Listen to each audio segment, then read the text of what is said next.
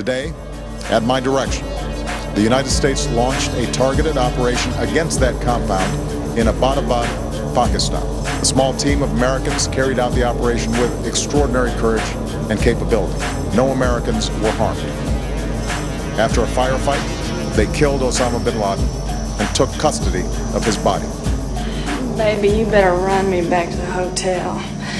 You got me hotter than Georgia asphalt.